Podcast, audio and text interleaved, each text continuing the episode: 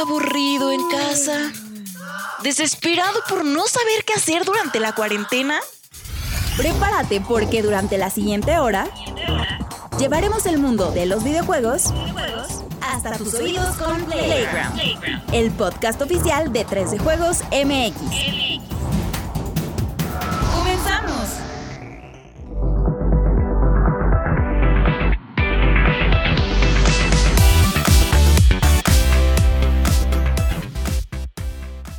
Amable comunidad 3 de Juegos MX, ¿cómo están? Bienvenidos a la edición número 20 de Playground. Desde los bunkers generales, siempre me trabo en cada uno. Desde los bunkers generales de todo el equipo, distribuidos técnica, táctica, estratégicamente por toda la Ciudad de México, para, el, para pues capotear este apocalipsis interminable, con la siempre apreciada y valiosa presencia del párroco del gaming, que hoy trae su camiseta como de Takama, de ¿cómo se llama?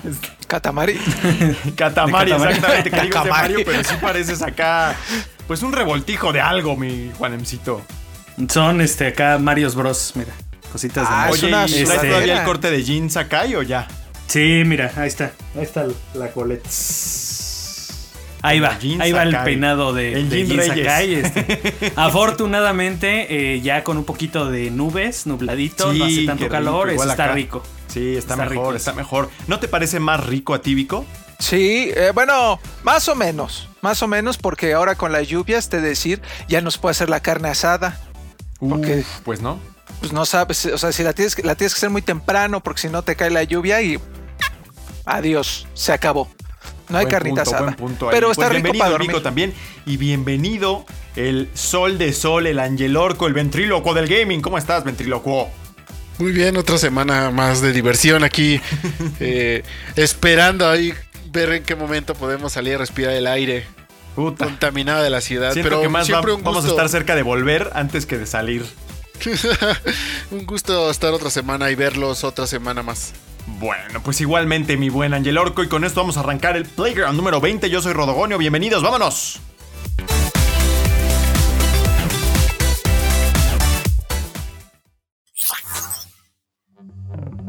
Los temas más relevantes de la industria del videojuego están aquí. En la opinión de la semana.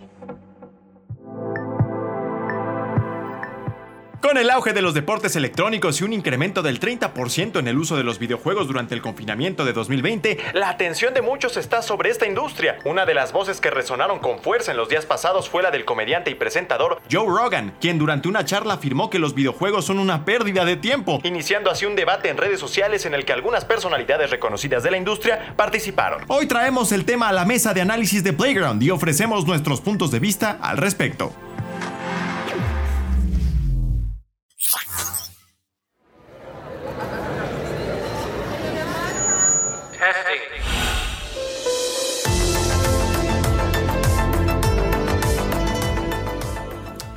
Bueno, pues primero que nada, hacer la, hacer la acotación o detallar quién es Joe Rogan. Joe Rogan es el tipo que escuchan en los juegos de la UFC, creo. Eh, él también ha participado en la grabación de voces, es comentarista de la UFC, analista y al mismo tiempo es comediante, que es una faceta que yo la verdad no le conozco mucho. Y el tipo tiene un podcast, eh, la verdad bastante bueno. O sea, aquí tuvo, tiene como, como todo contenido de debate, pues tiene momentos donde puede uno no estar de acuerdo, pero el tipo tiene unos invitados. ¿Qué parro? ¿Qué párroco ni qué vikingo ni nada? Este tipo tiene a Elon Musk. Tiene a Elon Musk ahí. O sea, el tipo trae a tipos muy pesados. eh, y se pone muy interesante el, debate ahí con, Trae a, unos- a otros pesos pesados de los ovnis, que pues, a mí me encanta estarlo viendo. Y es una persona agradable, pero como buen tipo de la cultura física, pues no juega tanto. O sea, si no, el tipo sería gamer, ¿no? El tipo eh, practica este jiu-jitsu y demás. Y durante la semana, eh, voy a tratar también de hacer el contexto antes de, de pasarles la palabra. Me puse a checar ayer que yo hice la nota mea culpa y debí todavía ahondar más en el contexto, que es la regla número uno, pero me fui con el comentario aislado. El tipo dijo que se puso a hablar acerca de aquellos chicos que su situación familiar es adversa, ¿no? Eh, que se quedan tal vez sin papá o algo por el estilo y que pues en la depresión se, se aíslan. y que se dedican, por ejemplo, a jugar videojuegos u otras cosas, ¿no? Vicios. Y de ahí dice después que él tiene un problema con los videojuegos porque son muy divertidos, pero no te llevan a nada. Y puso como comparación, o hizo la comparación con el Jiu-Jitsu, precisamente un arte, un arte marcial. Y dijo que, bueno, después de algunos años de estar en, artes marciales, o en este caso de Jiu-Jitsu, pues terminarías siendo un atleta y quizá poniendo tu, tu centro de instrucción, ¿no? Y viviendo de eso. Y si estás en los videojuegos, y creo que es ahí donde quizá pudo ser un poco más matizar mejor su comentario, pues podrías pasar tres años jugando videojuegos y no llegar a absolutamente nada. Ahora sí, ¿qué piensas, mi Vico? Que te veo este, en ebullición por hablar. Pues es que estoy en completo desacuerdo con este señor que, este, que tiene, o sea, lo que plantea eh, al principio, pues sí, ¿no? Quizá el aislamiento, el aislamiento, si tienes una eh, situación adversa en casa, pues no te lleve a nada bueno. Eh, en ese sentido, pues puedes aislarte leyendo libros, aislarte este, haciendo ejercicio. O sea, hay muchos, muchas formas de, de, aislamiento, ¿no? En eso, pues sí tiene, tiene un punto, tal vez, ¿no? Porque quizás si juegas miles de horas Ghost of Tsushima, pues. Mm, pues nada, no llegas a, nada, ¿no? exacto. Ahora, pero es en este sentido de aislamiento, por supuesto, puede ser un versadísimo, puedes ver todas las películas que hay en el mundo, pero pues, pues si sigues aislado no vas a superar quizá nada, ¿no? Uy, Entonces, el bico se aisló eh, demasiado. es que se cortó un poco. Me demasiado. Entonces, eh, creo que en este sentido, pues sí, no, no, no llegará a nada. Sin embargo, pues ya los videojuegos son una actividad social. Entonces veo difícil que alguien que juegue videojuegos se, encuentre completamente aislado y que esto no lo motive a llevar eh, esta pasión a un negocio o a hacer más amigos, ¿no? Creo que todos hemos hecho buenos amigos en línea. Por ejemplo, en, en mi caso que con Rory jugamos harto Call of Duty, ustedes ya saben que tenemos un clan y esto me ha dado la oportunidad de conocer al querido Carlitos, que es un tipo que solo he visto dos veces en la vida afortunadamente, todavía lo vi antes de la pandemia, y que es un tipo que ahora aprecio mucho, vaya, a través de los videojuegos he podido conocer más personas, entonces no creo que, pues sí, jugar videojuegos sea un sinsentido, sin camino, sobre todo actualmente, que es algo que compartimos con prácticamente todo el mundo, porque es una de las actividades que más se hacen durante la cuarentena. Eh, dudo mucho que alguien no esté hablando con sus valedores, este, todas las noches en el Gears, eh, oye, y que en, en, estas partidas que pueden ser de dos, tres horas, no se cuenten cosas como del día al día, ¿no? ¿Cómo estás? Este, ¿qué pasó con la novia? ¿Qué comiste? ¿Comiste? Este, todo eso. Entonces, yo creo que los videojuegos sí tienen muchos beneficios y uno de ellos es que, pues, puedes conocer mucha gente y evitan precisamente el aislamiento gracias a la tecnología que ahora incluye pues muy interesante el Vico, por supuesto, rescatando el ángulo social de los videojuegos, que es relativamente reciente en la historia de esta forma de entretenimiento. Digo, hace 20 años, si no jugabas con alguien en, la misma habitación, pues realmente jugabas solo, ¿no? Pero ahora sí que puedes hacer algunas amistades eh, duraderas jugando algunos títulos, o la mayoría de hecho, ¿no? Entonces, por otro lado vino entonces eh, el buen Cory Barlog, que siempre es... Lo estás diciendo mal, discúlpame. Cory, el capibara Barlo. ¿Por qué el capibara? ¿Por qué le gusta el capibara? Los capibaras son los animalitos. Sí, sí, los conozco. Conozco los capibaras. Estás, estás con el párroco, por favor. Pero te voy a decir algo, te voy a decir una cosa. Son animales que se llevan muy bien con todos los otros animales. Ah, Yo le digo el que da bien, Barlo, más bien. son los el que da bien. que da bien. Pero bueno, de este hecho, los, los capibaras hasta se suben a los cocodrilos, cao. Y ahí andan con los cocodrilos y no se los comen. Igualito que Cory Yo sí ubico el nombre, pero estoy viendo justo una imagen para tener. Uy, el capibara igualito. Hasta barbudo. es, el es, el hámster más grande. Es un hámster gigante, exacto. Exactamente. Eh, bueno, pues salió eh, Cory, el capibara que da bien Barlog. Con sus, con sus bigotillos detectó una ofensa y salió, atacó con sus garritas de capibara y dijo que él no estaba de acuerdo, que al final del día la diversión podía ser simplemente diversión y no necesariamente tenía que ser eh, pues una actividad trascendental y que el arte y otras formas de esparcimiento no son negativas porque no te lleven a ser millonario, porque eso es un poco de lo que también Joe, Rogan decía. Eh, ¿Qué piensas sobre la... qué opinión te merece todo este asunto, pero ya incluyendo al buen, al buen capibara del gaming? ¿Yo? Eh, sí, Ah, exacto, exacto. Yo dije, este, el don ventríloco yo. bueno, este. Pero te estaba eh, viendo a ti, Juan. Nada más que se me olvidó que tú no te das cuenta a quién estoy viendo. Yo no me doy cuenta quién estás viendo realmente. ok, Sí, dale, Bueno, dale. eh, eh, Se está muriendo de fíjate, risa el Angel Orco, lo veo en sus muecas. Sí. Fíjate que creo que eh, es muy rescatable lo que dice este Cory, porque realmente eh, eh, rescata uno de los valores principales de los videojuegos, que es precisamente entretenimiento. O sea, es como sentarte a ver una película, es como sentarte a leer un libro, que ya también lo mencionaba este Vikingo.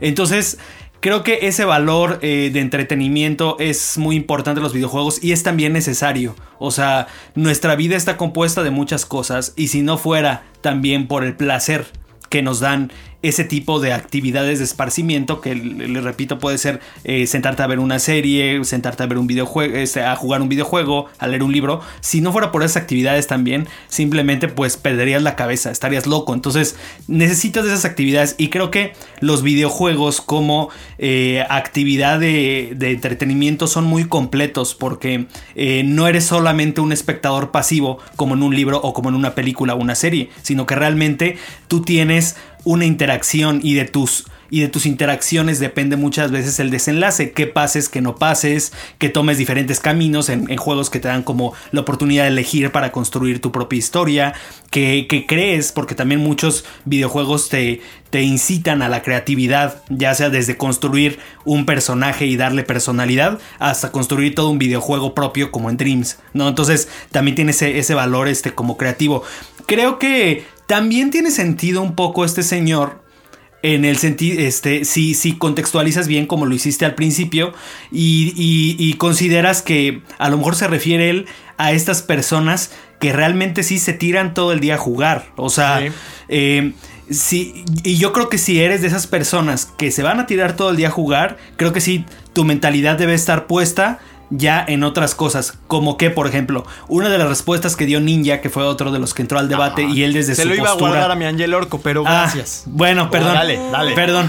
No, no, no. O sea, es que, es que este viene bien con lo que, con lo que estoy diciendo. O sea, eh, creo que se trata de que si te vas realmente a dedicar a jugar 12, 18 de las 24 horas del día a estar sentado este, jugando videojuegos, es porque realmente también tienes aspiraciones de hacer de eso tu vida, ¿no? Entonces, nosotros, por ejemplo, somos de las somos personas que juegan demasiado y eso pues también lo jugamos porque es parte de nuestro trabajo. Entonces, si eres profesional de los videojuegos, desde un medio, desde si tienes este un canal, un podcast, eres streamer, eres este deportista electrónico, eres coach en un equipo de deportes, este creo que si tienes esa aspiración realmente de que los videojuegos sean parte de tu vida profesional, también ahí sí, pues dedícales todo el tiempo del mundo. Creo que donde a lo mejor está mal es de que si tú eh, realmente son solamente tu medio de esparcimiento y te tiras todo el día a jugar sin sentido, como te podrías tirar a aventarte todos los maratones de las películas existentes solo por ocio y sin dedicarte a trabajar y no aportas nada en tu hogar y estás nada más de parásito a ver quién mantiene tus, tus vicios. O sea, es que Creo que, creo que ahí es, es bueno considerar todo en exceso es malo. Los videojuegos sí tienen un valor de entretenimiento y son principalmente entre- entretenimiento, pero actualmente también no podemos decir los videojuegos son una pérdida de tiempo porque hay mucha gente que vive de ello y tú también puedes hacerlo si, si realmente te empeñas en, en- en hacer de los videojuegos tu, tu este, sustento, ¿no? tu trabajo, tu forma de vida. Así es, así es, mi párroco. Tiene usted toda la razón y como dices, contextualizando un poco. Y pues mi Angel Orco ya no tiene nada de qué hablar, porque ya se dijo de ninja, ¿no? ¿Tú qué piensas, Angel Orco? A ver, de todo esto, ya con todo el contexto más que desmenuzado por el señor Vico y el párroco del gaming, que hicieron un trabajo exquisito desmenuzando el tema. Pues yo creo que como dices, eh, tal vez al principio la, la frase que dijo Rogan se salió un poco de contexto, ¿no? Como que eh, luego, luego lo fueron a atacar por algo que tal vez debimos todos de haber escuchado como que completo la frase, ¿no? O sea, sí, obviamente re- re- resaltó y pues sacudió gente el hecho de que le dijera eso, pero pues es como que mucha gente lo mismo que le contestó. O sea, él dice que era una pérdida de tiempo estar ahí y que no les dejaba nada, ¿no? Y alguien le contestó así como, como escuchar podcast. Ah, Y pues sabes, o sea, y es que mucha gente dice, pues es lo mismo, o sea, puedes estar escuchando un podcast eh, estilo eh, educativo, ¿no? Con que te deje algo importante, o un podcast de cine, un podcast que, que te deje algo extra. Pero por otro lado, puedes estar escuchando un podcast como ha pasado con los que son más de discusión y que no llegan a un punto, pero lo escuchas por entretenimiento. O sea, ¿cuál es la diferencia Ajá, ahí exacto. con esto, con un juego? O sea, es lo que mucha gente le decía. Y como dice Juanem, pues yo creo que pues hay límites en todo. O sea, si en verdad hay alguien que quiere pasar, y sobre todo en el tiempo ahorita como estamos, que pasa 12 horas jugando, digamos, no sé, un, un, un Warzone, con esperanzas de que eso lo lleve a algo más después, pues al final de cuentas es un sueño que quieren alcanzar. Puede ser que una de esas que ni siquiera lo logre, ¿no? Y que tenga que regresar a trabajar a donde sea que trabaje porque no le dio para más. Pero por otro lado, pues es, al final de cuentas es la única oportunidad ahorita que creo que mucha gente está tomando para... Dice, pues ¿saben qué? ¿Saben? Si quiero dedicarme a esto. Y voy a echarle ganas y voy a comprarme una... Una Uy, capturadora la para hacer mis streams. Y ya sabes, su micrófono y su nuevo teclado. parece más que la basura, parece que están rezando, Rodri. Justo me temía que esto ocurriera. Por favor, por favor, continúa, Angelo. Y todavía falta yo creo que un grito o dos por ahí, pero bueno. Pues, o sea, es en general, o sea, está, gente que le está invirtiendo tal vez para, como dice Juanem, tratar de, de dar el siguiente paso, ¿no? Ya dependerá de cada quien si se logra o no. Pero pues es el, es el hecho, es lo que hemos estado viviendo pues desde casi casi desde que los videojuegos se hicieron más mainstream, ¿no? Habrá gente que sigue viéndolos como una pérdida de tiempo y otros que gira toda su vida gira alrededor de ello. Y no simplemente de jugadores que, que solo están jugando, ¿no? Sino personas que pues tienen que estar checando a los streamers. Por ejemplo, que también eso. O personas que tienen que hacen su vida alrededor de sacar mm, este marcas o hacer deals con los streamers, con agencias y todo eso. O sea, todas esas cosas, pues sí, sí entran en un panorama más amplio que mucha gente no tiene todavía idea. Y yo creo que se presta para eso. Tiene, tienen toda la razón, la verdad es que donde yo le concedo crédito a él, asumiendo que eso haya sido exactamente lo que dijo, pero sí es lo que yo entendí, es que efectivamente si tú te dedicas toda esta pandemia a hacer solo ejercicio, en vez de ir a trabajar, por supuesto que va a haber un daño, ¿no? Para tu, para tu vida, pues. Pero algo que sí vas a poder rescatar es que tu estado físico en teoría va a estar muy bien. Si tú te dedicas solo a jugar y no tienes la mínima aspiración de llevarlo a algo que te deje algo, algo más de provecho, volverte un periodista de videojuegos, un profesional del stream, un profesional de los deportes electrónicos, no te va a dejar nada y no solo eso, sí creo que te pongas medio obeso y empiezas a tener problemas de salud. Ahí sí veo una diferencia entre el deporte físico y el deporte un poco electrónico, si es que tú no logras tener una visión clara de cómo vas a sacarle un provecho adicional a esa actividad. La verdad es que sí lo veo ahí. Ahora, como tal, el videojuego por esparcimiento creo que tiene valor, tanto valor o más como cualquier otra cosa, porque lo que decía Juan M es cierto. Además, tienen la inmersión, que es una, pues una, una virtud propia, una prestación, como dirían nuestros compañeros de España. Por favor, Tony, materialízate, tío. Este, las prestaciones del videojuego como, como inmersión sí son muy superiores a las de otras formas de entretenimiento. Entonces, sí hay que ver todos los ángulos eh, y entender lo que trata de decir ahí. Si ustedes se sienten deprimidos, si ustedes se sienten. Eh, que están un poco estancados y, que en este momento pues es más que natural quizá. Sentarse solo a jugar, nada más, sin tener una visión de cómo hacerlo algo de más provecho o volverse streamer o lo que ustedes ya mencionaron, no es la opción. O sea, no es la opción. O sea, mil horas al día y eso no los va a sacar de ahí. Tienen que hacer el esfuerzo, que creo que es algo que todos nosotros hicimos. ¿Tú cómo llegaste a Kíbico así de rápido? O sea, no fue Eh. jugando y de pronto ya estabas en Atomics, ¿no? Ah, no, no, la neta sí fue un, un camino este, complejo, lleno de piedras, pero pues sí trabajando, informándome, eh, eh, también aceptando la retroalimentación que se me daba de los textos que hacía, los videos que también se hacían, este, pues es un trabajo, fue un compromiso laboral de alguna forma, porque dije yo quiero dedicarme a esto, pero pues no puedo llegar y, y darle un zap al rodogonio, porque ya él ya Así es menos. una em- eminencia. Pero Entonces, más tengo- grande, tengo- ¿eh? Tengo Más. que aspirar a, a intentar ser como él de informado, Ah, cállese. ¿no? Entonces, eh, lo amo, te amo, Rodo. Tú, Angel Orco, también, ¿no? Digo, tú tuviste una formación en eh, medios audiovisuales, si no me equivoco, aparte. Sí, o sea, yo cuando empecé igual fue de repente una vacante cuando, de level y de ahí eh, pues fue, o sea, no, no, no cayó, ¿no? O sea, pasé por un proceso de que vieran la parte de video, que era lo que, lo que yo hago y todo. Y de ahí, pues ya ir creciendo hasta terminar haciendo, este, pues reseñas, ¿no? Que al principio yo no, yo no le entré a hacer reseñas, yo le entré más a la parte audiovisual. Así es, y mi párroco, que es el más Sí. culto de todos nosotros. Pues mira, eh, Antropólogo. Arqueólogo. Y- favor. Ah, caray, Es diferente, es diferente.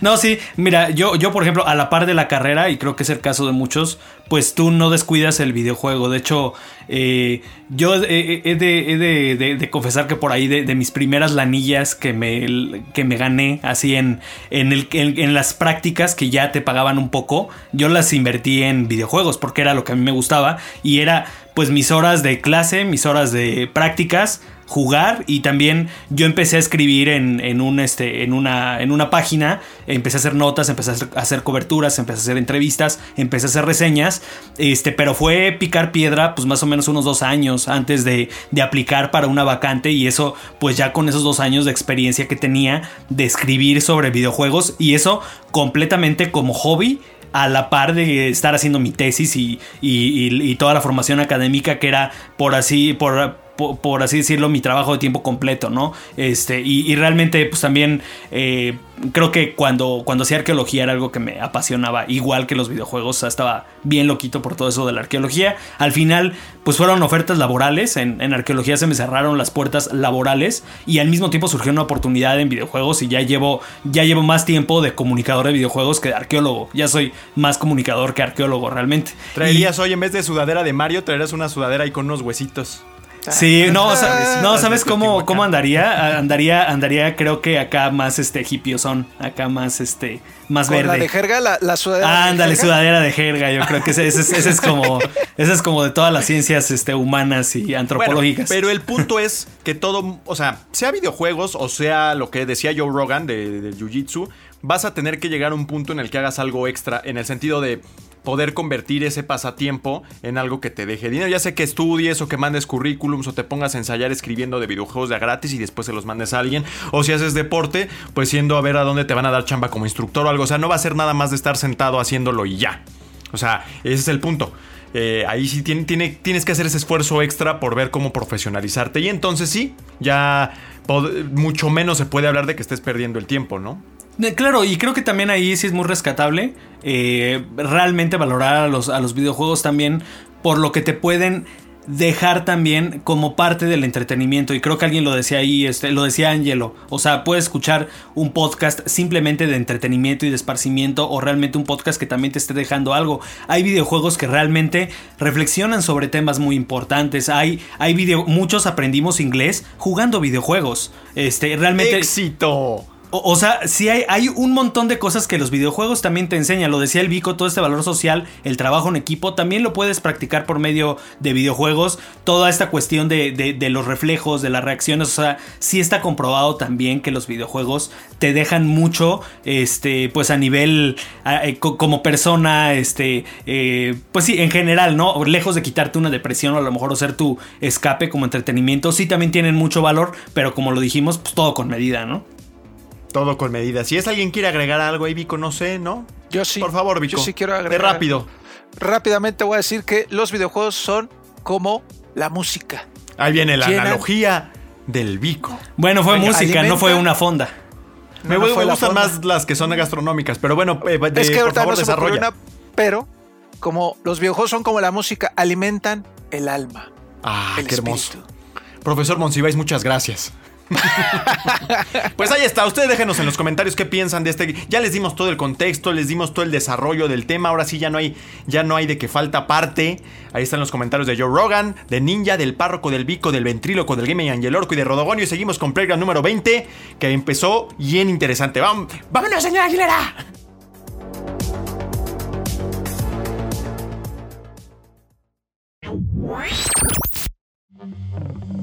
El staff de 13 Juegos analiza los títulos más relevantes de cada semana. Acompáñanos en el ¿Qué estamos jugando?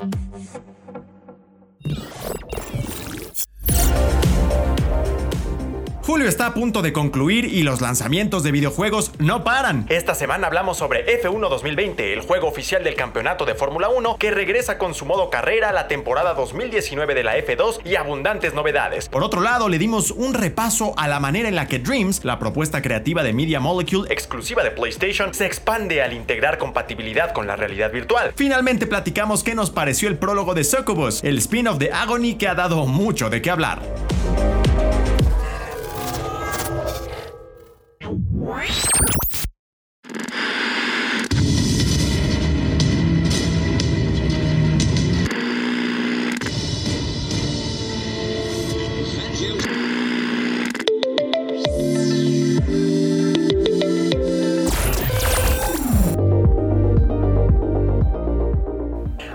Los videojuegos siguen saliendo este año, bueno, todos los años ya la verdad es que no hay meses realmente desprovistos de entretenimiento, pero julio quizás sí es, ya ahorita se viene agosto con todo, julio estuvo un poquitín más tranquilo y aún así Aún así, hubo unos jueguillos ahí interesantes de qué hablar.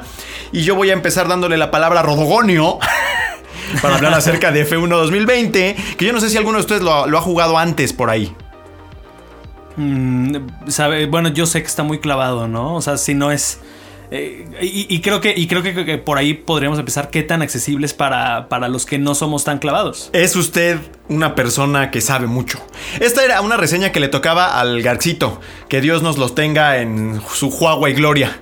¿No? Entonces, mi Garcito es el clavadón del, del deporte moto- automotor. Pero a mí tampoco me desagrada. Pero es el primer año que como que hago lo más remotamente parecido a una reseña de esto. Han sido meses complicados. Un juego realmente espectacular. Espectacular el juego de F1 2020. Yo creo que es uno de los títulos que mejor uso hacen de la vibración eh, de los controles de esta generación. Y yo me quiero imaginar, mi bico, con esos ojazos que haces, cómo va a estar para, con el DualSense. O sea, yo creo que ahí sí te lo pones en el pezoncillo y no te cuento.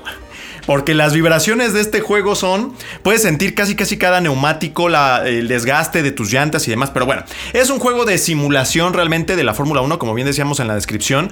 eh, que te permite tener eh, por primera vez este año, si no me equivoco, eh, te da la oportunidad de crear tu propia escudería y volverte. Creo que es el onceavo equipo de los que hay.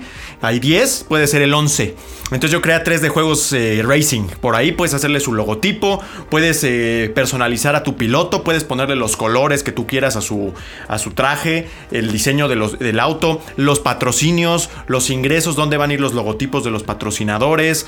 eh, y además tienes diferentes áreas de la escudería. Tienes aerodinámica, tienes potencia, por supuesto la parte de marketing. Tienes un montón de áreas que tú tienes que irles invirtiendo dinero y recursos para ir desarrollando toda tu escudería con un árbol de como de desarrollo que me parece que ya existía, porque puedes jugar también la carrera como Sergio el Checo Pérez, o sea, puedes jugarla ahí solo como él o como Lewis Hamilton, eh, o sea, puedes hacerlo de ese lado, pero aquí ya tienes toda esta otra área que es la de tener tu escudería desde cero y administrarla.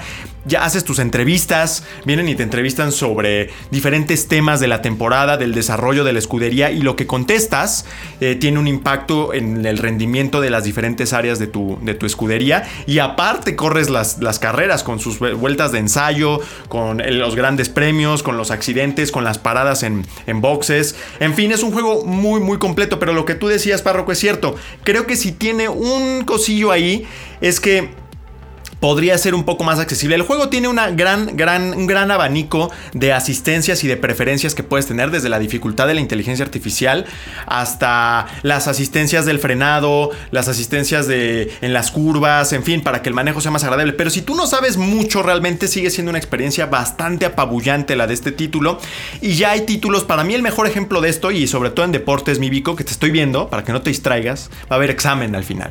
Eh, es que, por ejemplo, tienes un MLB The Show que este año ya tiene una inteligencia artificial, digamos, dedicada solamente a entender cómo estás jugando y cómo puede ajustar la experiencia perfectamente a tu nivel de progreso. Y en el béisbol tampoco es nada fácil. Tienes picheo, tienes bateo, fildeo, el entendimiento de un juego que es bastante complejo y tienes, el juego va ajustando la dificultad a cómo tú vas... eh, desarrollándote. Acá no, acá tú sí tienes que entrarle un poco a las diferentes opciones de dificultad, de asistencias, la inteligencia artificial de los rivales también tú le vas moviendo. Entonces puede ser un poquitín engorroso, aparte de todo lo que ya dije, tener que meterse ahí para ver qué tan fácil o difícil va a ser la experiencia de cada pequeño parte del juego. Aparte hay diferentes, diferentes tipos de asistencias que puedes tener por carrera o diferentes formas. O sea, incluso cuando tú sales del taller donde tiene, bueno, digamos de donde tienes tu carro antes de hacer las vueltas de prueba, puedes eh, arrancar ya sobre la pista o puedes salir de los pits y dar toda la vuelta tú solo y esa es una sola opción. Los diferentes tipos de neumáticos para el diferente tipo de clima. No, es, es un juego... O sea, si tú eres fanático de la Fórmula 1 y de los carros, sí rompes el pantalón, la verdad. Sí está muy cañón el título, el Fórmula 1, la verdad. Fue uno 2020 y te digo, la sensación con el control es extraordinaria, o sea, la, la vibración que te da. Puedes hablar con el ingeniero, mi Vico. Si no tienes amigos, manches. puedes hablar con el ingeniero, que es algo que ya tenía. Te pones tu diademita o tu. y tienes una serie de diálogos predeterminados que le puedes decir, oye, este, ¿cómo va la carrera? Y te contesta acá eh, Alfred y te dice cómo va A todo dar. Ajá. A Oye, to- ten- a toda y te habla también te dice, oye, que este, cuidado porque estás dañando las llantas o porque también puede ser daño realista, un daño un poco más indulgente. Entonces te dice, oye, estás dañando las llantas aguas y si las dañas mucho o las estás usando machín, al final de la carrera ya traes los neumáticos muy desgastados y ya en las curvas te sales, o sea, vas patinándote por todas partes. Un juego masivo, F1 2020.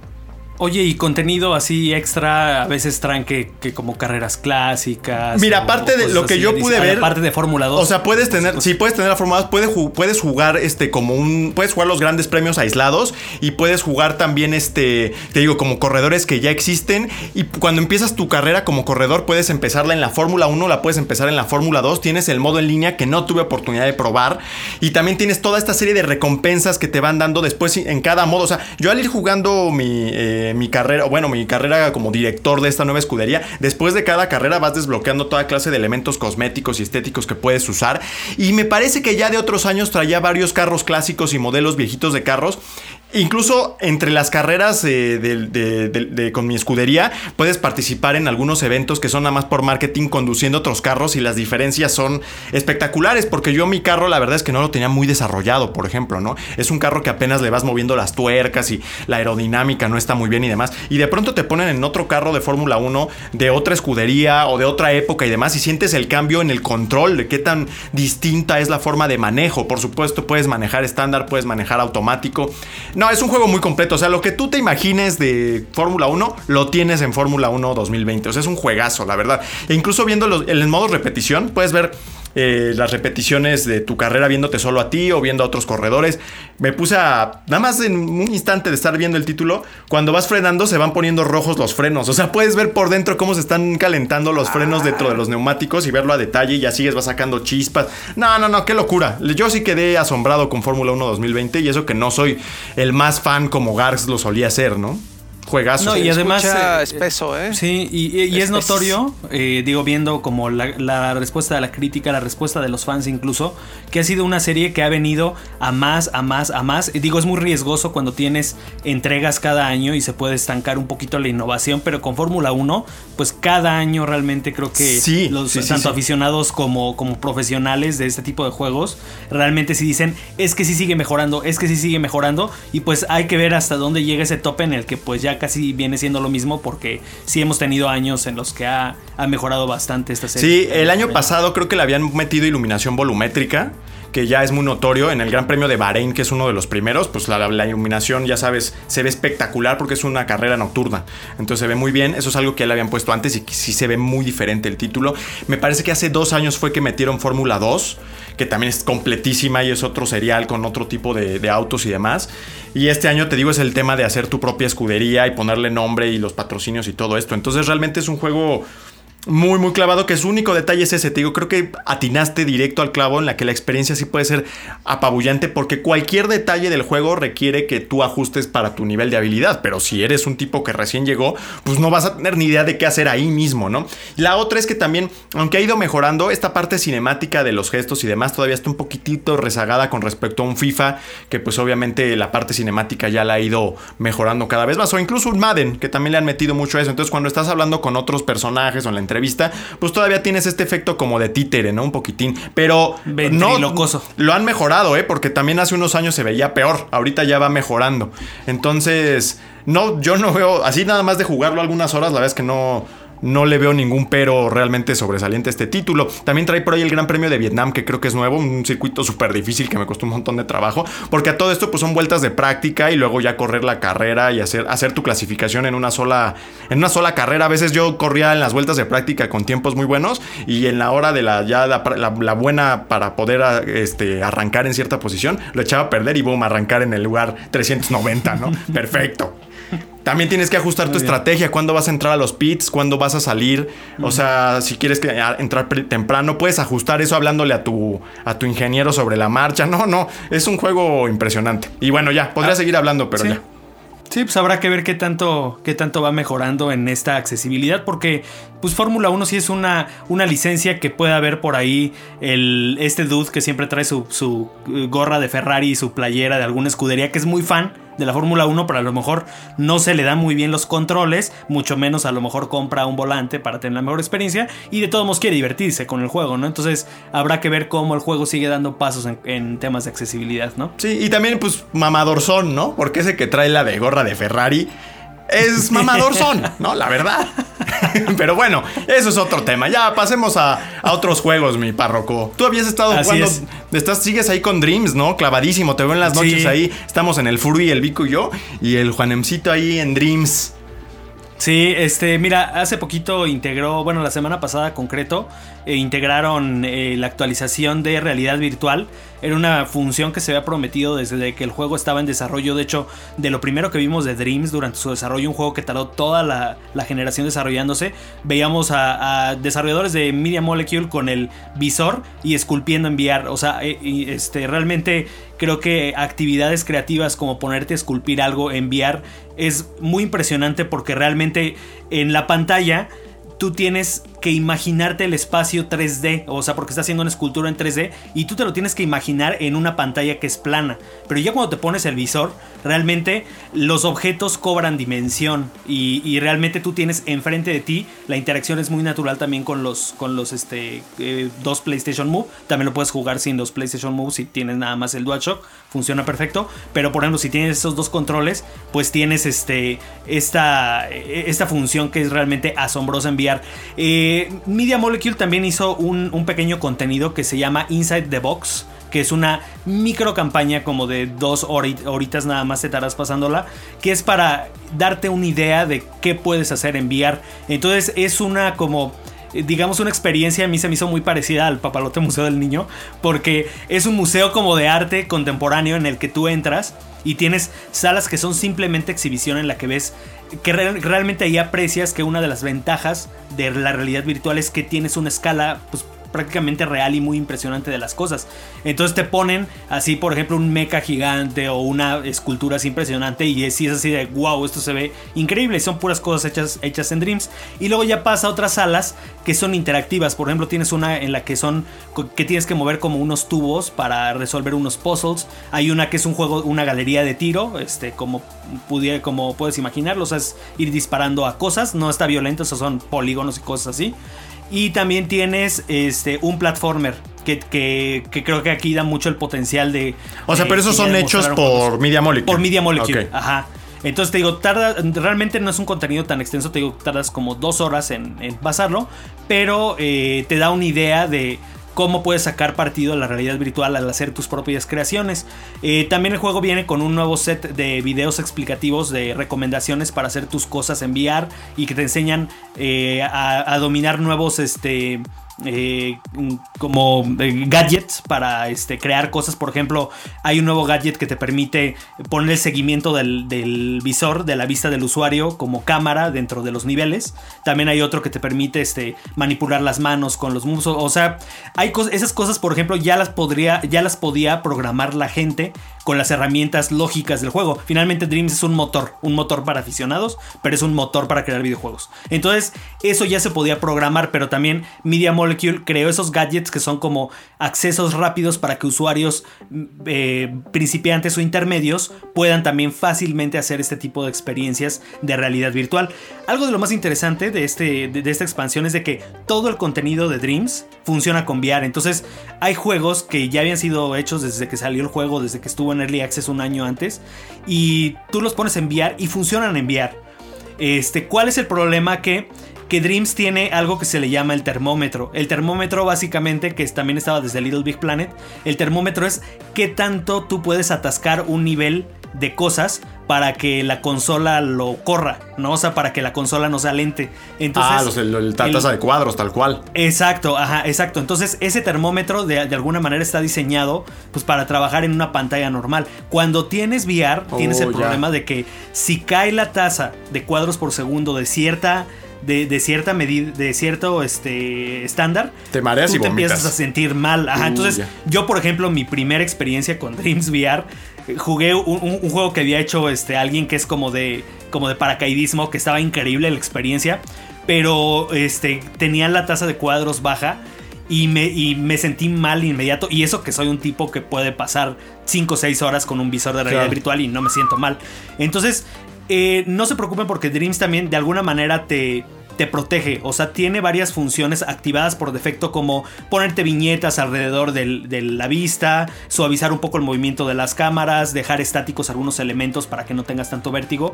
Pero también si eres usuario avanzado puedes apagar todo eso. También el juego tú puedes decidir entre filtrar el contenido que han calificado los usuarios como apto para VR o este, poner todo y ahora sí que experimentar con tu cuerpo a ver si aguantas. También tiene una función en la que te, en la que te advierte. ¿De qué te ríes, Vico? Oye, de repente este juego está cayendo de los cuadros por segundo este, recomendados y no, o sea, este, te recomendamos que si no tienes mucha experiencia en VR no lo pruebes para que no te pase lo que a mí. A veces somos necios y decimos, no, sí, este, órale, me aviento, ¿no? Este, sin miedo al éxito, órale, pruebo todo lo que hay en VR. Eh, realmente es, Eso, es ahorita todavía, todavía este, es muy poquito el tiempo que lleva este, esta expansión. Necesitamos que pasen las semanas y los meses para que los usuarios empiecen a trabajar en cosas específicamente diseñadas para VR. Pero ahorita ya hay cosas así fabulosas, fantásticas. Uno de mis, de mis juegos favoritos es- era uno, por ejemplo, en el que era un Metroidvania miniatura que pasas como en 3 horas. Pero es un Metroidvania que todo pasa en un. Eres una hormiguita y todo pasa en un arenero que tú tienes enfrente en escala de un arenero. Entonces te tienes que Pero es acercar así lo más que puedas. Sí, VR. Órale. Ajá. Pero tú te acercas lo más que puedes al arenero para ver esos pasillitos diminutos. Ah, de alguna oh. manera ahí eh, juegan como con la escala porque tú tienes un arenero del tamaño como de una televisión enfrente y tú tienes que irte acercando para ver a la hormiguita y las plataformitas y los piquitos que están en todos esos pasillos intrincados. Y hay, así ideas que yo digo, wow, o sea, esto no lo he visto otros juegos de realidad virtual que hay en el mercado. Entonces creo que da mucho espacio para que la gente realmente experimente y gente que se quiere dedicar a los videojuegos realmente lo hagan. O sea, muchos ahorita están pidiendo que ya eh, Dreams de alguna manera te dé chance de exportar las esculturas que haces porque hay gente que hace de verdad trabajos impresionantes y que les podrían servir pues para venderlos, para meterlos en un... En el un Coyoacán virtual, güey.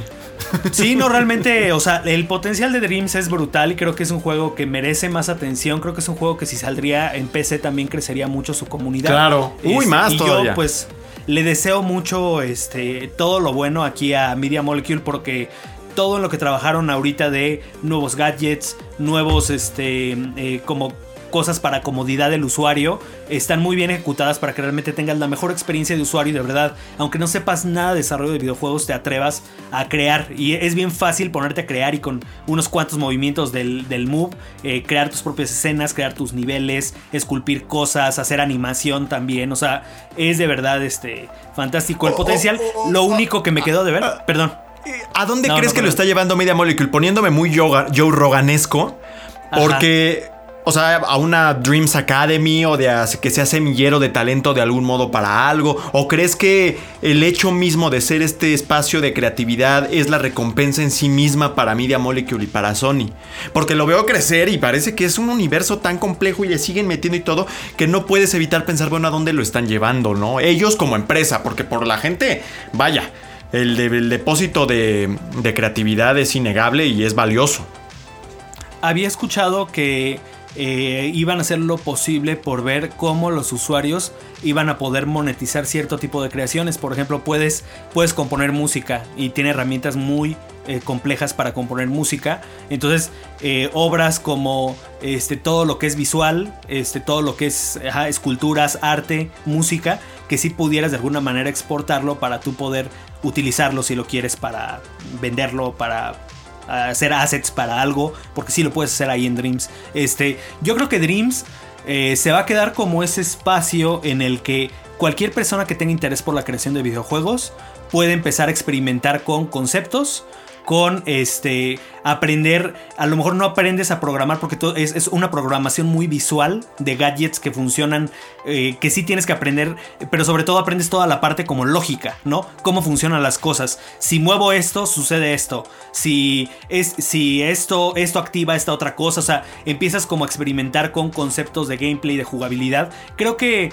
Creo que O sea, sí ¿crees es que va a haber un Dreams punto 2, por ejemplo? ¿O tendría No, sentido? creo- ¿No? No, no, yo creo que Dreams ya se va a quedar como la plataforma a la que Media Molecule se va a dedicar. Y lo que sí me interesaría saber es, me, me encantaría que hubiera maneras de seguirlo monetizando, para seguir alimentando. O sea, me gustaría a lo mejor que, que Media Molecule hicieran, ahorita eh, sacan paquetes de contenido que tú puedes usar para tus niveles. Ah, claro. Creo que sí podría haber Nuevos assets. contenido, ajá, assets, por ejemplo, licenciados, que eso lo hicieron en Little Big Planet, que te den cosas ya de alguna película, de alguna licencia super premium, que los haga Media Molecule y que te los vendan para sacar. Yo creo que sí es algo que necesita también seguir sacando dinero para que Sony no le dé cuello, porque creo que sí es un potencial, un juego que tiene, si tardó toda una generación, este, pues desarrollándose, sí tenga potencial en, en la próxima generación y que también esto de VR se siga, se, siga alimentando. Lo único que no me gustó y no sé si aquí afectó un poquito la pandemia, los tutoriales, no tiene tutoriales interactivos, que el juego base sí tenía muchos. Entonces, sí puedes ver un video, pero un video no es lo mismo que tengas que alguien te esté diciendo instrucciones y tú mismo estés manipulando las cosas. Eso creo que es para mí mi única queja de, de este de, esta expansión de realidad virtual. Y bueno, nada más les dejo la advertencia, sí, eh, no, se, no se atasquen eh, sin yéndose más allá de los límites de lo que les permita la comodidad de la realidad virtual, porque sí pueden tener malestares gachitos. Yo una tarde sí me sentí muy mal, la primera, por andarle ahí jugando al... Al, Al- al- al- no lo quería decir, pero bueno, ya lo dijiste. Fíjate que yo con el Fórmula 1 digo- también me sentí medio mal un poco por tantas vueltas. No sé qué pasó ahí. Y eso que no es VR. Ya estoy viejo, mi. Vico. Discúlpame. Échense entonces el Dramamine, oiga. El Dramamine, te juro que sí, pero me pone, mareando. me pone muy groovy. Luego ya me siento todo así con sueño cuando me echo el Dramamine. Pero bueno, ya. Pláticas de, de senectud ahí. Pues bueno, pues Dreams ahí para que quien tenga duda. Eh, a propósito de lo que hablamos de Joe Rogan, si quieren llevar esto más allá, pues igual Dreams es un buen punto para empezar, entre otros tantos. ¿no? Sí, Que aprender este el sí, lenguaje sí lógico del muchas desarrollo. ahí, Claro. Y, y- y no se este, llenen de como desesperanza. Uno nunca sabe quién puede ver su creación, ¿eh? Sí. Porque O sea, hicieron por ahí como- Halo, Halo en estos días, por cierto. Sí, Hicieron hicieron Halo. Sí, de hecho, la mayoría ahorita, muchos de los que pertenecen al equipo de Media Molecule es gente muy talentosa de las comunidades de Little Big Planet, que de ahí dieron el salto a trabajar en Media Molecule. y se Órale. convirtieron de Pues ahí está. de Más Molecule claro, no, imposible. Gracias a eso. Yo me acuerdo que un carnal hizo un sintetizador para hacer música un funcional en Sí, Dreams. sí, o sea, imagínate eso, enviarse a, uy, a hacer una cosa. ¿Tú de qué harías un juego, este, mi Vico? De Fíjate que de una cerveza. tinga. De que te comías No, una tinga No. y había más tortillas, eran tortillas infinitas. De craftear cerveza y ponerle ahí algunos retos así interesantes. Yo haría uno de un meteorito, donde tu meta fuera destruir planetas, güey. Ahí volando y Ah, aliviando algunos- obstáculos. Hay uno de, hay uno de VR que eres un Kaiju y vas así comiéndote gente, Sí. destruyendo edificios. Ah, eso está todo. chido, está chido. Bueno, vamos a pasar ahora con mi ventrílocuo. Su- Sucubus tenemos. Con Sucubus, que la neta todo este tema de Agon y de Sucubus yo lo he tenido ahí como que abajo del radar, pero aparece porque cada vez hacen algo más transgresor y más loco, ¿no, mi Angelo? Es un nuevo género, ¿eh? A propósito de estar hablando del. de ¿cómo se llama? De explor- que experimentar con uno mismo, había dicho el, el- el párroco. ¿Qué nos cuentas de la- del Sucubus y de Agony, mi buen Ángel Orco? Pues dejando de lado el hecho de que tanto el Fórmula 1 es como un juego bien, digamos, muy bien hecho y el Dreams es casi casi una plataforma, Sucubus no es nada. ¡Ay, qué duro eres! Eres No, pues cruel, es que es pero justo, juego. supongo. Es un. o sea, si jugaron el Agony, que es un juego en primera persona que está hecho. Pues mitad shooter, hack slash. Algo, o sea. No, no son juegos. Uno no son juegos AAA, en primer lugar. Que, que, o sea, son juegos indie, digamos que con. A duras penas llega, digamos, a doble A. O sea, son. son o sea, les mete. Se, ve, se nota que, que les metieron amor, pero por el lado de que lo- los juegos están mal hechos. O sea, Se no tienen. No tienen. terribles, ¿eh? Paragony. Ajá. Ajá, o sea, no son, no son. O sea, son juegos que. Que los compras más por el morbo que por el simple hecho de probarlo. Porque, pues, gameplay que. Dos botones, tres poderes, disparar, golpear. O sea, el- lo que tuvo ahorita el Sucubus, lo que empezó a llamar la atención es que el, el- el juego, o sea, el juego completo no ha salido. Eh, salió el prólogo en Steam, gratis. Y es, son unos 20 minutos a lo mucho de- del juego que te da una pequeña probadita. Lo que haces es que ahora tomas el control, en, la uno, en el 1 tomas control demonio, aquí tomas el control de una sucubus. Que pues, en sí la historia no tiene nada de sentido porque simplemente es como, ah, bueno, ya te lo pusimos ahí. La verdad yo no me acuerdo ni siquiera, o sea, si acabé, creo que no acabé ni siquiera el Agony, lo jugué como un par de horas y fue así como, ah, pues vaya chido, o sea, ¿qué es esto, no? Y lo dejé. Y el Sucubus empieza, es totalmente similar, o sea, empieza, es, uno tiene, desde que inicias el juego te sale una una advertencia, así que este es un juego para mayores de edad y que los temas que se tocan y que sí, o sea, que, que es como over the top totalmente, ¿no? O sea, que si lo vas a jugar ya sabes a lo que vas. O sea, casi casi es como si firmaras una una, responsiva. una, una responsiva así de no vas a venir y no queremos que te eches un tweet después diciendo que, que esto, ¿no? Ah, casi ya. casi. Ajá, o sea, como Pero eso es lo o que sea, venden, ¿no? El morbo. Sí, es exacto, exacto. O sea, tú vas por el morbo. Y sí, desde el primer momento, o sea, te dice. Incluso tiene un. Un, un apartado de censura en, la- en las opciones. Que es como si quieres censura o, o sin censura. Ah, pues con todo, Eh, ya lo tienes. pues, Ajá, o sea, si vas, o sea, ya sabes. Y, y, pues sí, le pones así sin censura y desde el primer momento, pues sí, ves desnudos, ves sangre. O sea, obviamente la sangre te sale por todos lados en, en, en- en- estás peleando, ¿no? O sea, porque te salen unos demonios que se llaman eh, mártires y te van a atacar. Que obviamente la inteligencia artificial es horrible. O sea, lo único que hacen es como correr hacia ti, tratar de pegarte. Pero pues el chiste aquí es que tú, sí, o sea, tú, va, tú le das unos dos, tres golpes y se iluminan como en Doom y de ahí puedes hacer una ejecución con, con otro botón. Y ya, pues eso, desde ahí, ¿no? O sea, vas viendo la ejecución, va- van cambiando. De repente le entierras así tus armas y de abajo hacia arriba y los partes a la mitad. O sea... Totalmente así extremo. Pero se, se va más porque el escenario pues ocurre todo en el infierno. Y lo chistoso es que de repente las cosas como más raras ocurren en el fondo. O sea, no las alcanzas a. No, no, no estás al pendiente. O sea, te las, las pierdes y no estás al pendiente, más bien. O sea, vas caminando y de repente ves así a un demonio. Como que dándole de comer así. Como parte de su cuerpo a otro demonio, Órale. al- como más grande. Pero al mismo tiempo ves y ves que lo que está recogiendo es lo que está en el suelo. Y que tú dices así, yo creo que este demonio estaba haciendo del baño y se le está dando al otro demonio, pero no lo, o sea, pasa tan rápido que no lo, o sea, te puedes quedar ahí viéndolo, pero si te estás en otra cosa te lo pierdes. O sea, y te quedas así como de, ¿por qué no? O sea, El mero mole del bico. o sea que, que, que es un, digo, o sea, son referencias a, a- a todos los círculos del infierno, pero pues sí, o sea, son cositas como por ejemplo otra, eh, te curas haciendo daño, pero hay áreas donde te curas como torturando a otros a otros a otros este demonios que están colgados, por ejemplo.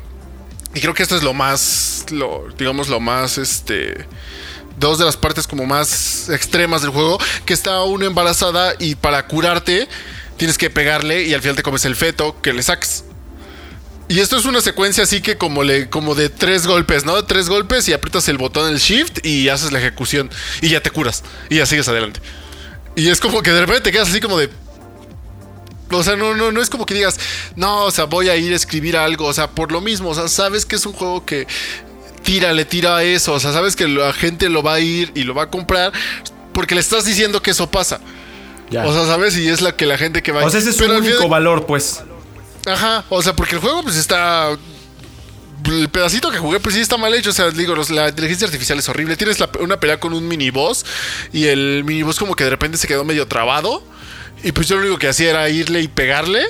Y ya, o sea, no, no, no representó ninguna dificultad. O sea, los comandos para sacar poderes, pues nada más es presionar otra de las teclas. O sea, súper sencillo. El chiste es que trates de hacer ejecuciones de la manera más pues extrema, usando el escenario, porque puedes usar el escenario con hay picos y puedes lanzar a tus contrincantes contra los picos. O sea, no, no hay nada. Ahora sí que aquí como no, no hay nada que que te deje el juego. O sea, el, entrete- el entretenimiento es casi casi banal porque es como de, ah, bueno, lo juegas 20 minutos, acaba y te dice, ahora intenta el modo como en rank para sacar tu mayor puntuación. Y es porque lo jugaría otra vez. o sea que... o sea, ni siquiera es el juego completo, es el prólogo, ¿no? O sea... A menos de que te dijera, ok, a ver, deja pruebo todo el juego y te doy mi... A lo mejor en una de esas la historia está bien buena, ¿no? Que no creo. Pero pues este es un juego simplemente que la gente va y descarga por morbo, por eso lo pusieron gratis. Porque Como tiene mi Vico. sexo. Ándale. Ajá. Sexo, sexo. Sexo O sea, de, sexo de, de- de demonios, ajá, que ni siquiera es de humanos, o sea, que incluso hay Clasificación una- sexo de demonios. Sexo Eh, de Oxxo. Ah. tiene, tiene como, tienes como un pequeño hot, que así como digamos como tu casita, que donde puedes ir y te sientas en un trono. Que pues, salen unos cinemáticos de tu personaje simplemente sentado ahí y de distintas cámaras y es como de pues, ¿Por qué no? Y que dices, bueno, pues alguno que otro va, lo va, lo, lo, lo, lo- lo va a admirar y va a decir, ay, qué padre, qué, qué, qué Los Nintendos. Para el, para el autodelicioso demoníaco. Y Tal luego cual. te ponen el bestiario de todos los, este, pues ahora sí que las bestias y los demonios que salen. Y, y te los ponen y es como de, bueno, pues puedes hacer zoom, zoom in, girar la cámara y todo. Pero ni siquiera están bien detallados, ¿saben? O sea, son como skins mal hechas. O sea, de repente es como de... O sea, entiendo el por qué los ponen. Pero como que mínimo le tienes que... Le hubieran dado una pulida más a los personajes, a los modelos. Porque se ven así super X. Y digo, bueno... y- y hay una parte que te dice, para customizar a tu personaje tienes que esperar que el juego salga completo, ¿no? Y digo, bueno, ¿cómo puedes customizar a tu personaje? Y tienes otra barrita donde te salen unos skins para la sucubus. Y es como skins de piel. Y estaba padre porque agarraba la piel como de otros demonios y se la ponía encima. Y dice, ah, ok. Pero teniendo en cuenta que es un La juego de fiesta primera del, chip, persona del Chipetotec.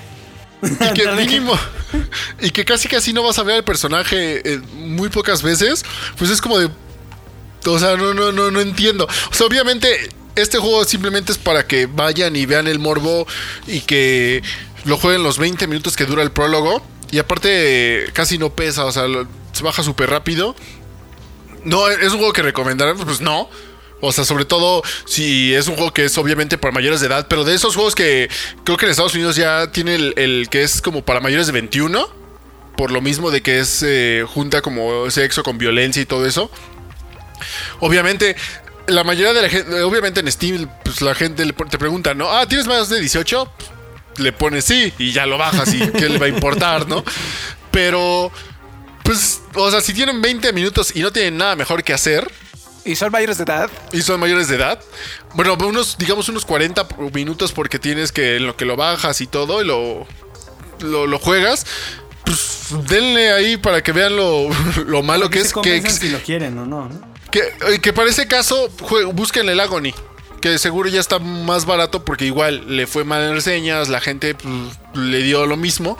Que es lo mismo. O sea, simplemente es un spin-off, pero sigue siendo lo mismo. Es el mismo motor, mismas mecánicas, mismo todo. Y pues. Pues ya, o sea, queda, queda en eso que es un juego que. Que igual, o sea, que le dije al Vico que al Alex que lo bajaran solo por el hecho de que, pues te ríes, o sea, que es como de, güey, ¿qué, qué onda con esta cosa, no? Pero de ahí no va a pasar y, y- y creo que la atención más le va a llegar de otros lados, como de, de gente quejándose o. La polémica, ¿no? Ajá, o sea, de, ya sabes, de alguno que otro que no tenga la menor idea de qué es y vea a, su hijo jugándolo y de ahí se enoje y vaya a un grupo de Facebook y lo ponga. ¿Qué es este juego que está jugando? Los Y, o sea, videojuegos incitan al. Los Nintendos. Ajá. Y, y van a ver que de ahí va a salir una que otra noticia y se va a hacer el, el ruido. Pero fuera de eso, es un juego Igual que el hater. aporta. Que aporta nada. Ajá, igual que el hater. Bueno. Son juegos juego que no aportan nada. embarazadas, ¿no? Pues sí. Que ya, se, ya se viene el otro que se llama Lost este, from the Deep o algo así, que es básicamente lo mismo que eh, este Sucubus, pero con ya ahí sí directo. Esto es un juego sexual con temática este, este así gore y así está bien raro ya. Son como, las, son como las playeras del Vico.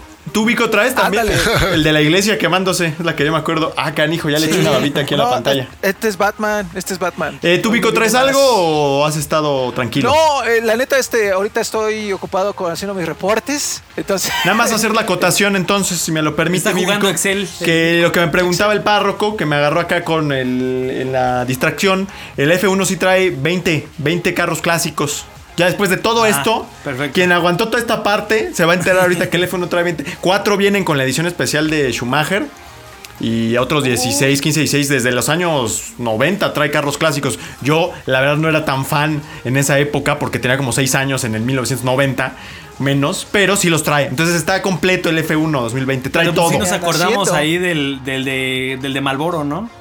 Ándale, ya no. Eso está bueno ver si traen todavía. Yo creo que ya no traen esa publicidad, la neta. No, ¿eh? ya no. Porque No, creo puedes, ya puedes estar sodomizando demonios embarazados, pero hay de ti si sale. si no. pones un cigarro, no, No, no, mi. Vico. Cuidado, eso no es el camino a la perdición. Bueno, eso es todo ya de lo que estamos jugando, que nos extendimos un montón. Y vámonos con lo que sigue en este Playground número 20. La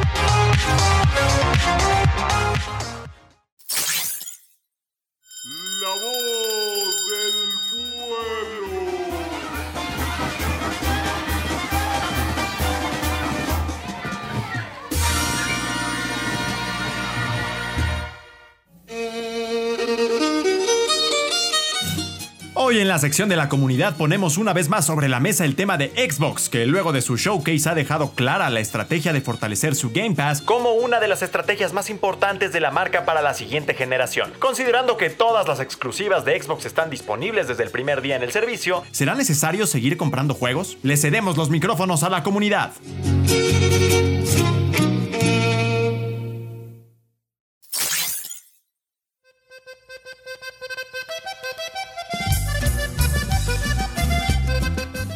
Así es, pandilla, una vez más, nuestro, eh, nuestra eminencia del satanismo, de nuestro papa, nuestro papa negro, vamos a decirle, voy a buscar ahí varios términos así satánicos para aquí nuestro alto sacerdote de la magia negra. Me estoy poder, dando cuenta, mi Vico, que se le está haciendo cuello de tocino a mi camisetita ya. Qué triste. de tocino.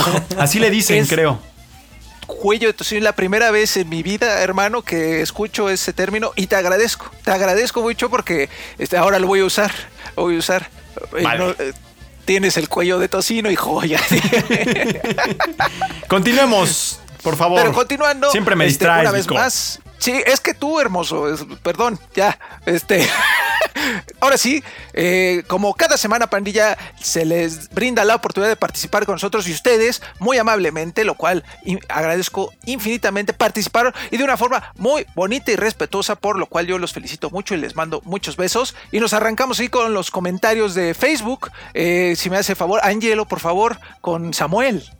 Vamos con Samuel Velázquez que dice, la clásica pregunta, ¿es necesario insertar aquí cada cosa que hace Xbox bien? Ah, no, no, déjale, déjale, le planteo. ¿Es necesario insertar aquí cada cosa que, ah, que Xbox hace bien? Microsoft mal acostumbra al gamer con su 4K y 60 cuadros por segundo. Jaja, ya ni disimulan. Bueno, mi Samuel creo que no entendió. No, yo creo que es como, como hater de Xbox o algo así. Sí, no, al yo- revés, que- igual es gran defensor, ¿no? Y por eso cree que le estamos echando tierra, pero pues no, ¿no? Pues es están para que confusos. Ah, sí es cierto, sí, puede ser que, que pensamos, que piensa que le echamos tierra por decirles, decirle que si...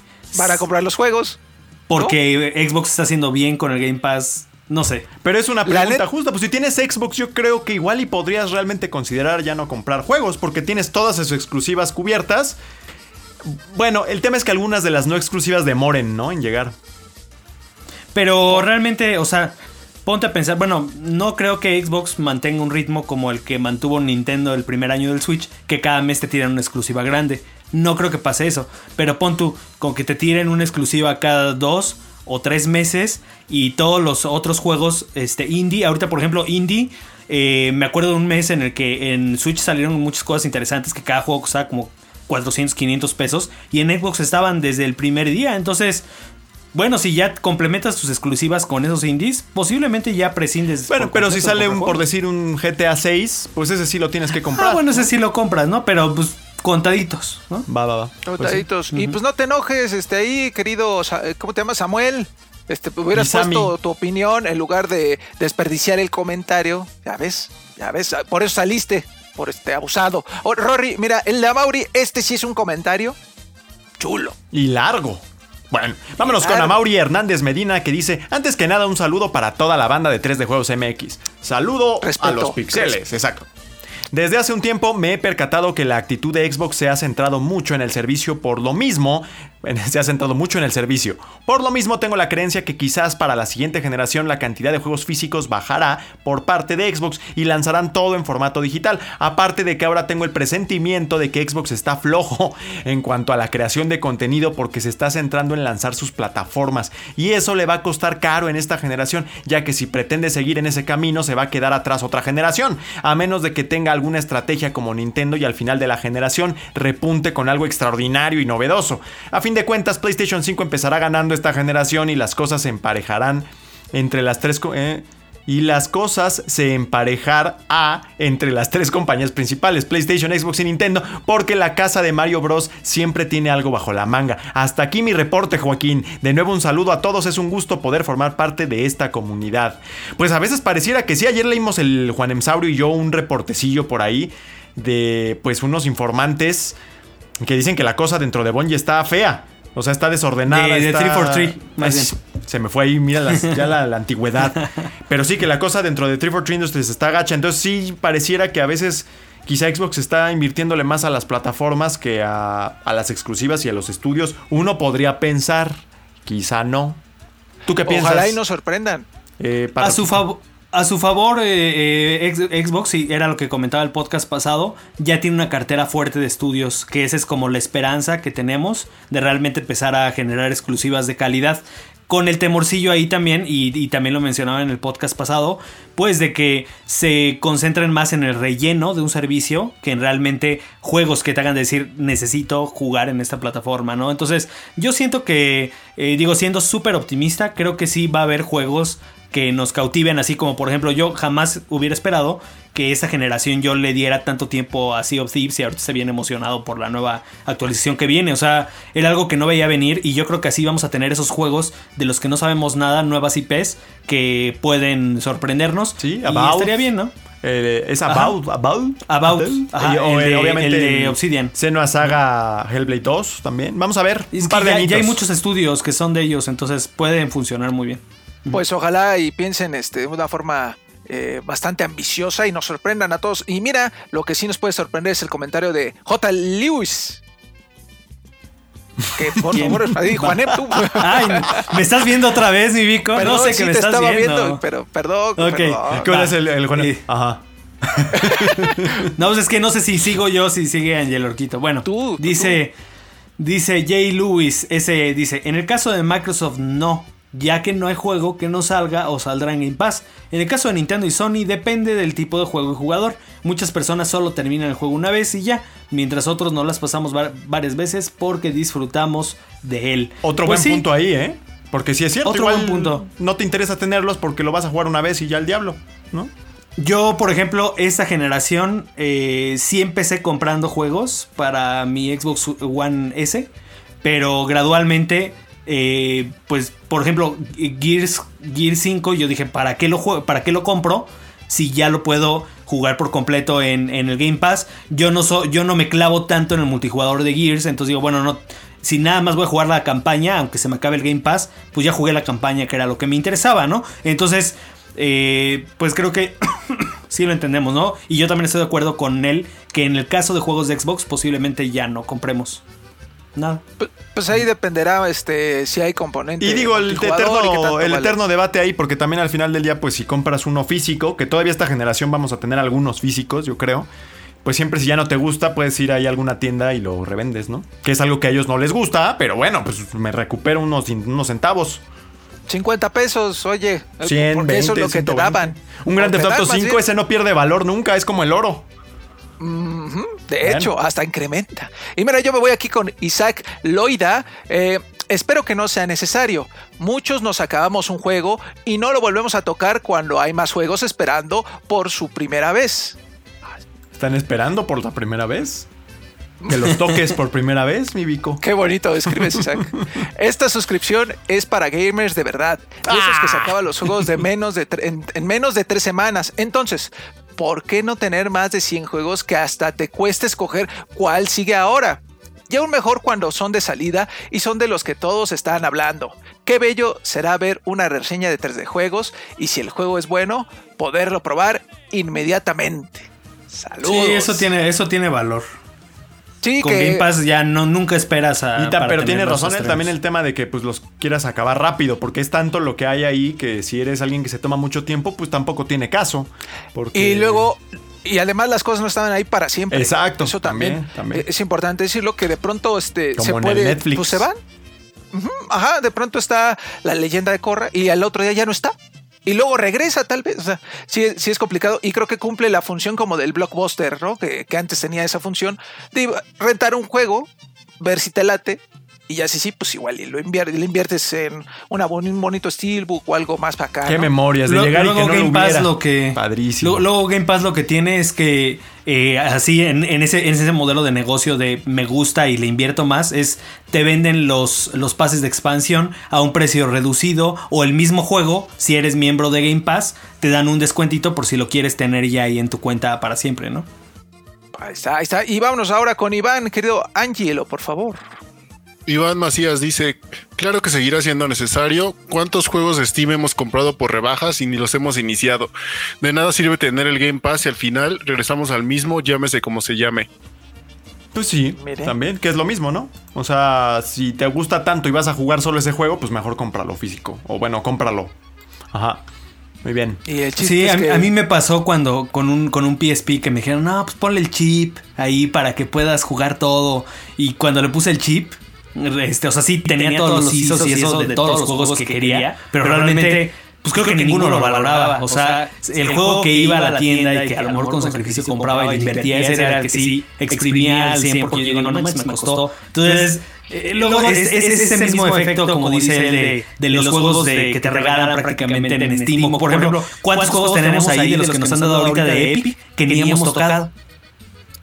¿No? O en tanto cambio, yo el. Red Dead lo sigo jugando y lo tengo en digital, lo- me hubiera gustado comprarlo físico.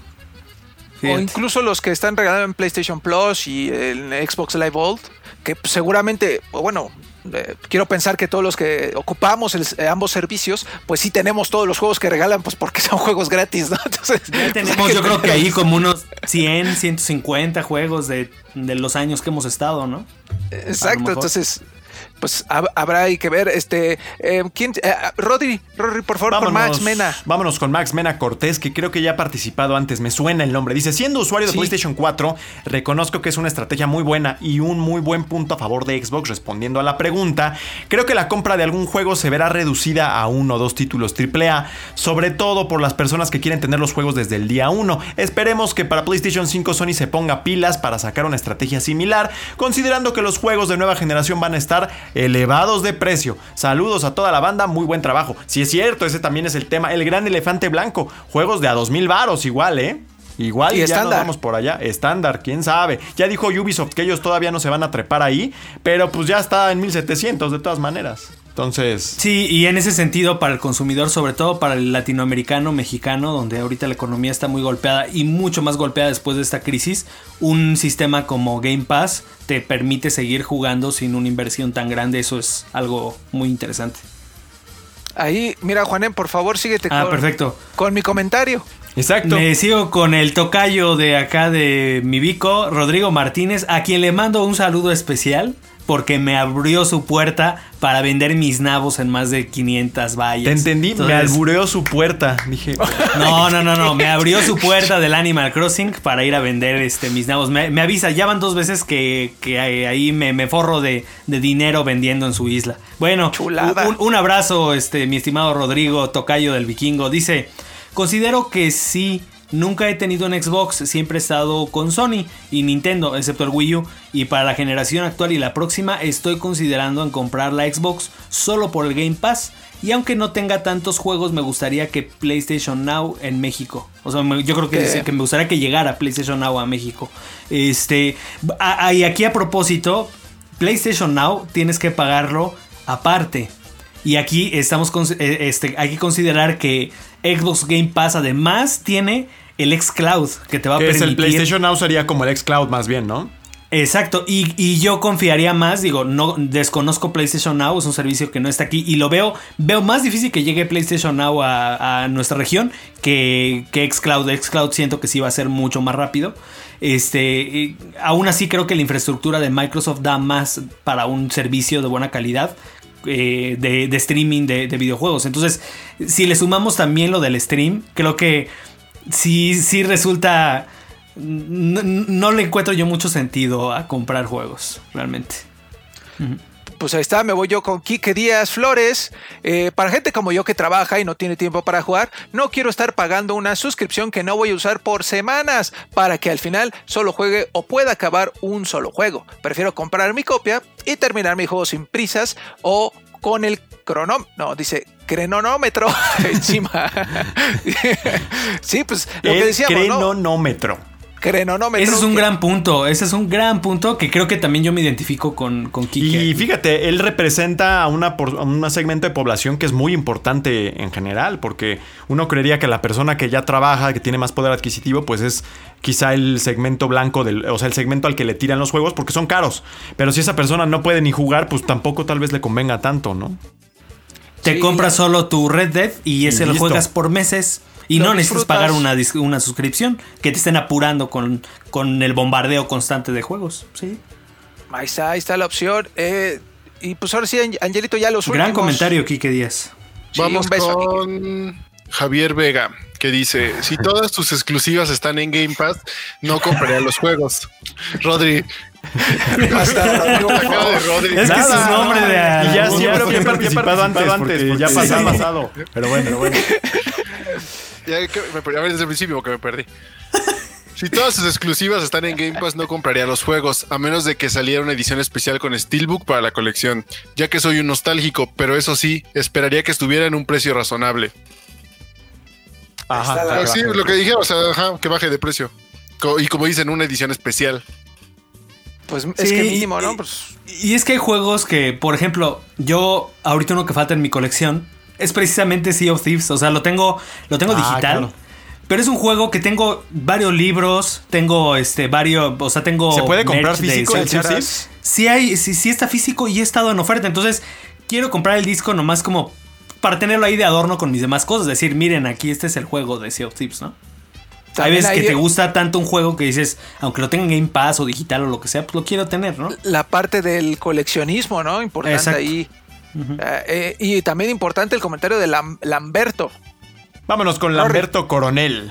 Definitivamente sí voy a seguir comprando juegos, supongo. El Game Pass lo están poniendo como lo mejor para el, Series, eh, para el Series X y va a ser como una membresía Amazon Prime. Tiene sus películas buenas incluidas con el servicio, pero de igual manera tendrás que pagar más para rentar, diagonal, comprar lo nuevo y mejor que salga. ¿Ok? es que de pronto Bueno, me es que, es se supone que lo nuevo y lo mejor son las exclusivas y así las va a tener. Sí. Sí, sí, sí. Pero, igual y si sale pues uno de terceros muy bueno, este Es lo que ahí sí, venimos Es diciendo. lo que creo que por ahí se refiere, ¿no? De que haya, no sé, llegue Mortal Kombat 12, por ejemplo, y este, y pues sí lo va a hacer comprar hasta porque no llegue inmediatamente, ¿no?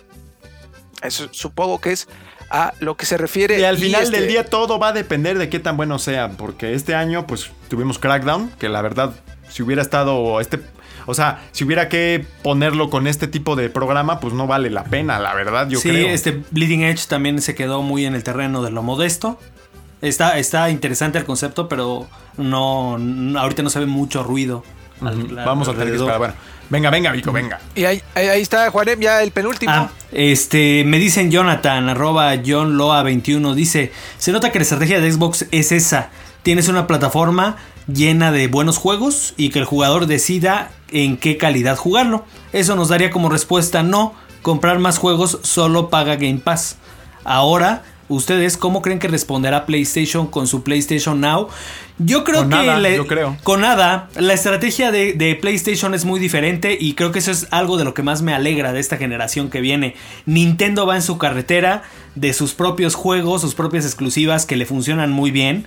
PlayStation va en el camino de los Last of Us, de los de los este ¿qué fue? Horizon, de los Horizon, de las grandes, grandes exclusivas.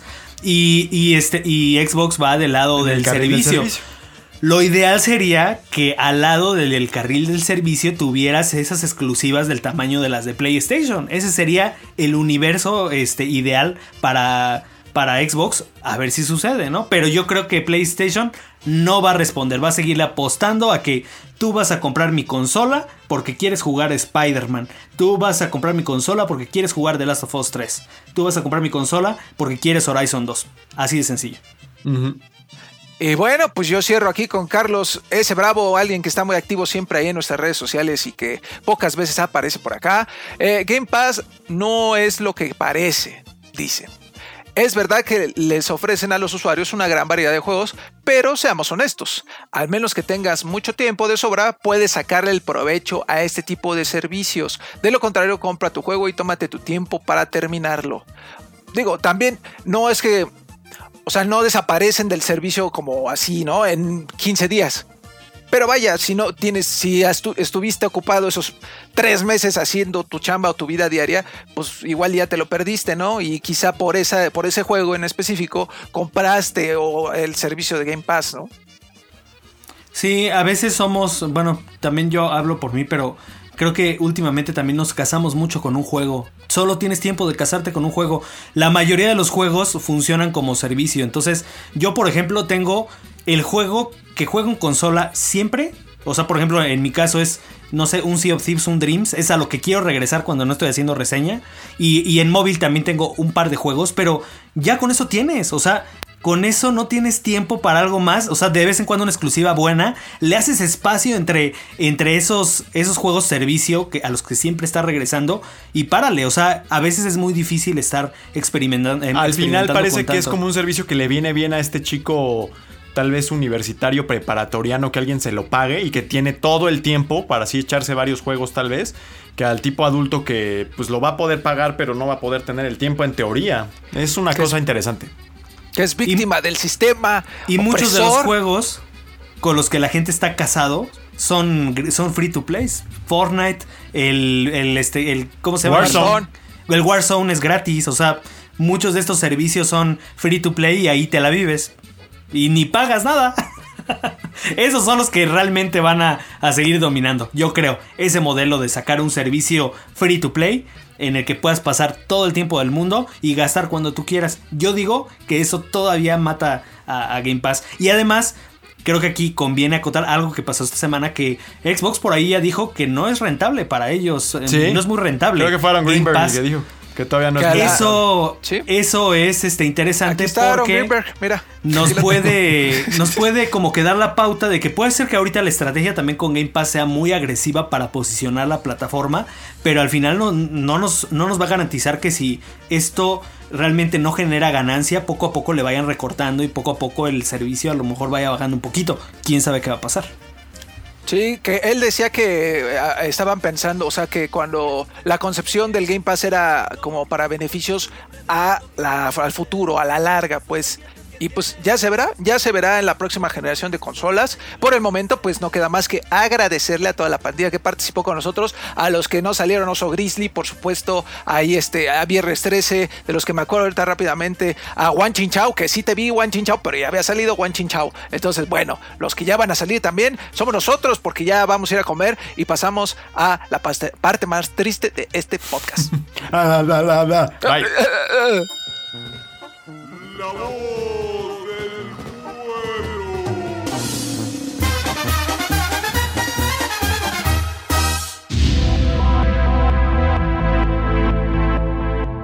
Y como cada semana es un gusto para mí despedir esta sección agradeciendo a todos una vez más por escucharnos y recordarles que estamos en eh, muchas plataformas. Eh, déjenos por ahí en la plataforma de su preferencia sus calificaciones si tienen estrellitas y también este, compártanlo si les gusta. Eh, para nosotros es, es de verdad eh, muy placentero cada que nos dicen que les que disfrutan de este contenido porque nosotros, no- nosotros también disfrutamos mucho haciéndolo. Mi Rodri, tenemos rápido y jugoso esta semana. Rápido y jugoso esta semana. Estamos preparando otras cosillas. Eh, el, el video de los lanzamientos. Va a haber ¿verdad? lanzamientos, claro. Ya vienen para que ustedes sepan en qué va a invertir. Ya estoy hablando como el, como el bico. Para que usted sepa, ¿no? En qué va a invertir Pues es la quincena. Para las tortillas. Es que le llegas para a la banda, sí, le llegas así a la banda. Así que ahí viene, sí, estén muy atentos y bueno, pues ya empieza lo más pesado y lo mejor de en realidad, ¿no? Va a ser un fin de año histórico para la industria, así que ahí, ahí vamos, poco a poco. Así es, eh, Angelito también tiene por ahí este un poco de hardware. También tenemos ahí esas reseñas de cosas que les pueden interesar a los, a los jugadores. Muy pronto, ¿verdad, Angelo?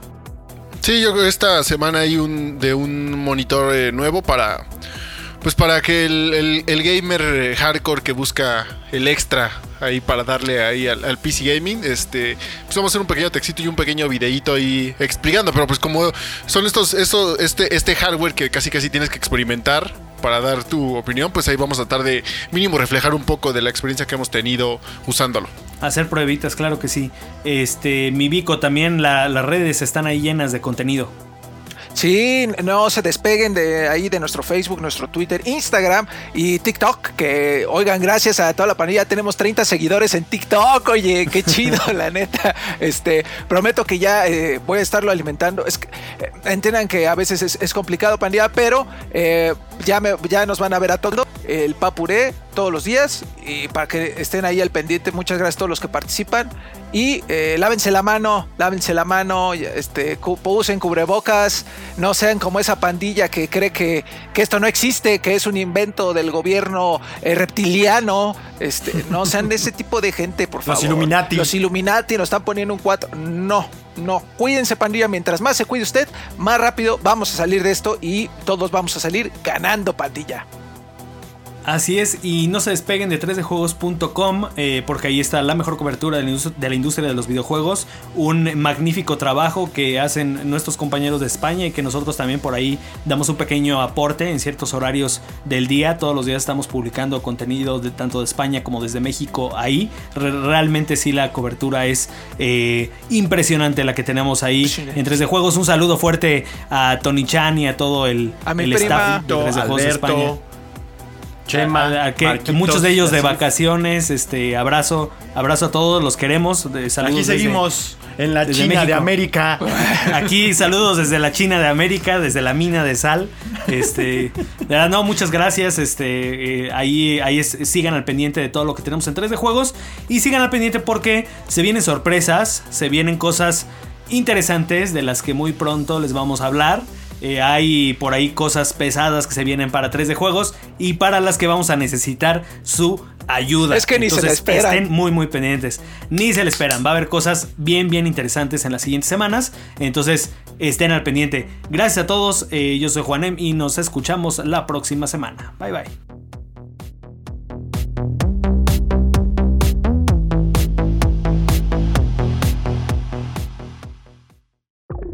Listo, ahora estás informado, distraído y relajado. Nos vemos en la siguiente edición de Playground, el podcast oficial de 3D Juegos MX. No olvides visitarnos en nuestras redes sociales, así como nuestro canal de YouTube y nuestra página oficial www.3djuegos.com. Hasta la próxima.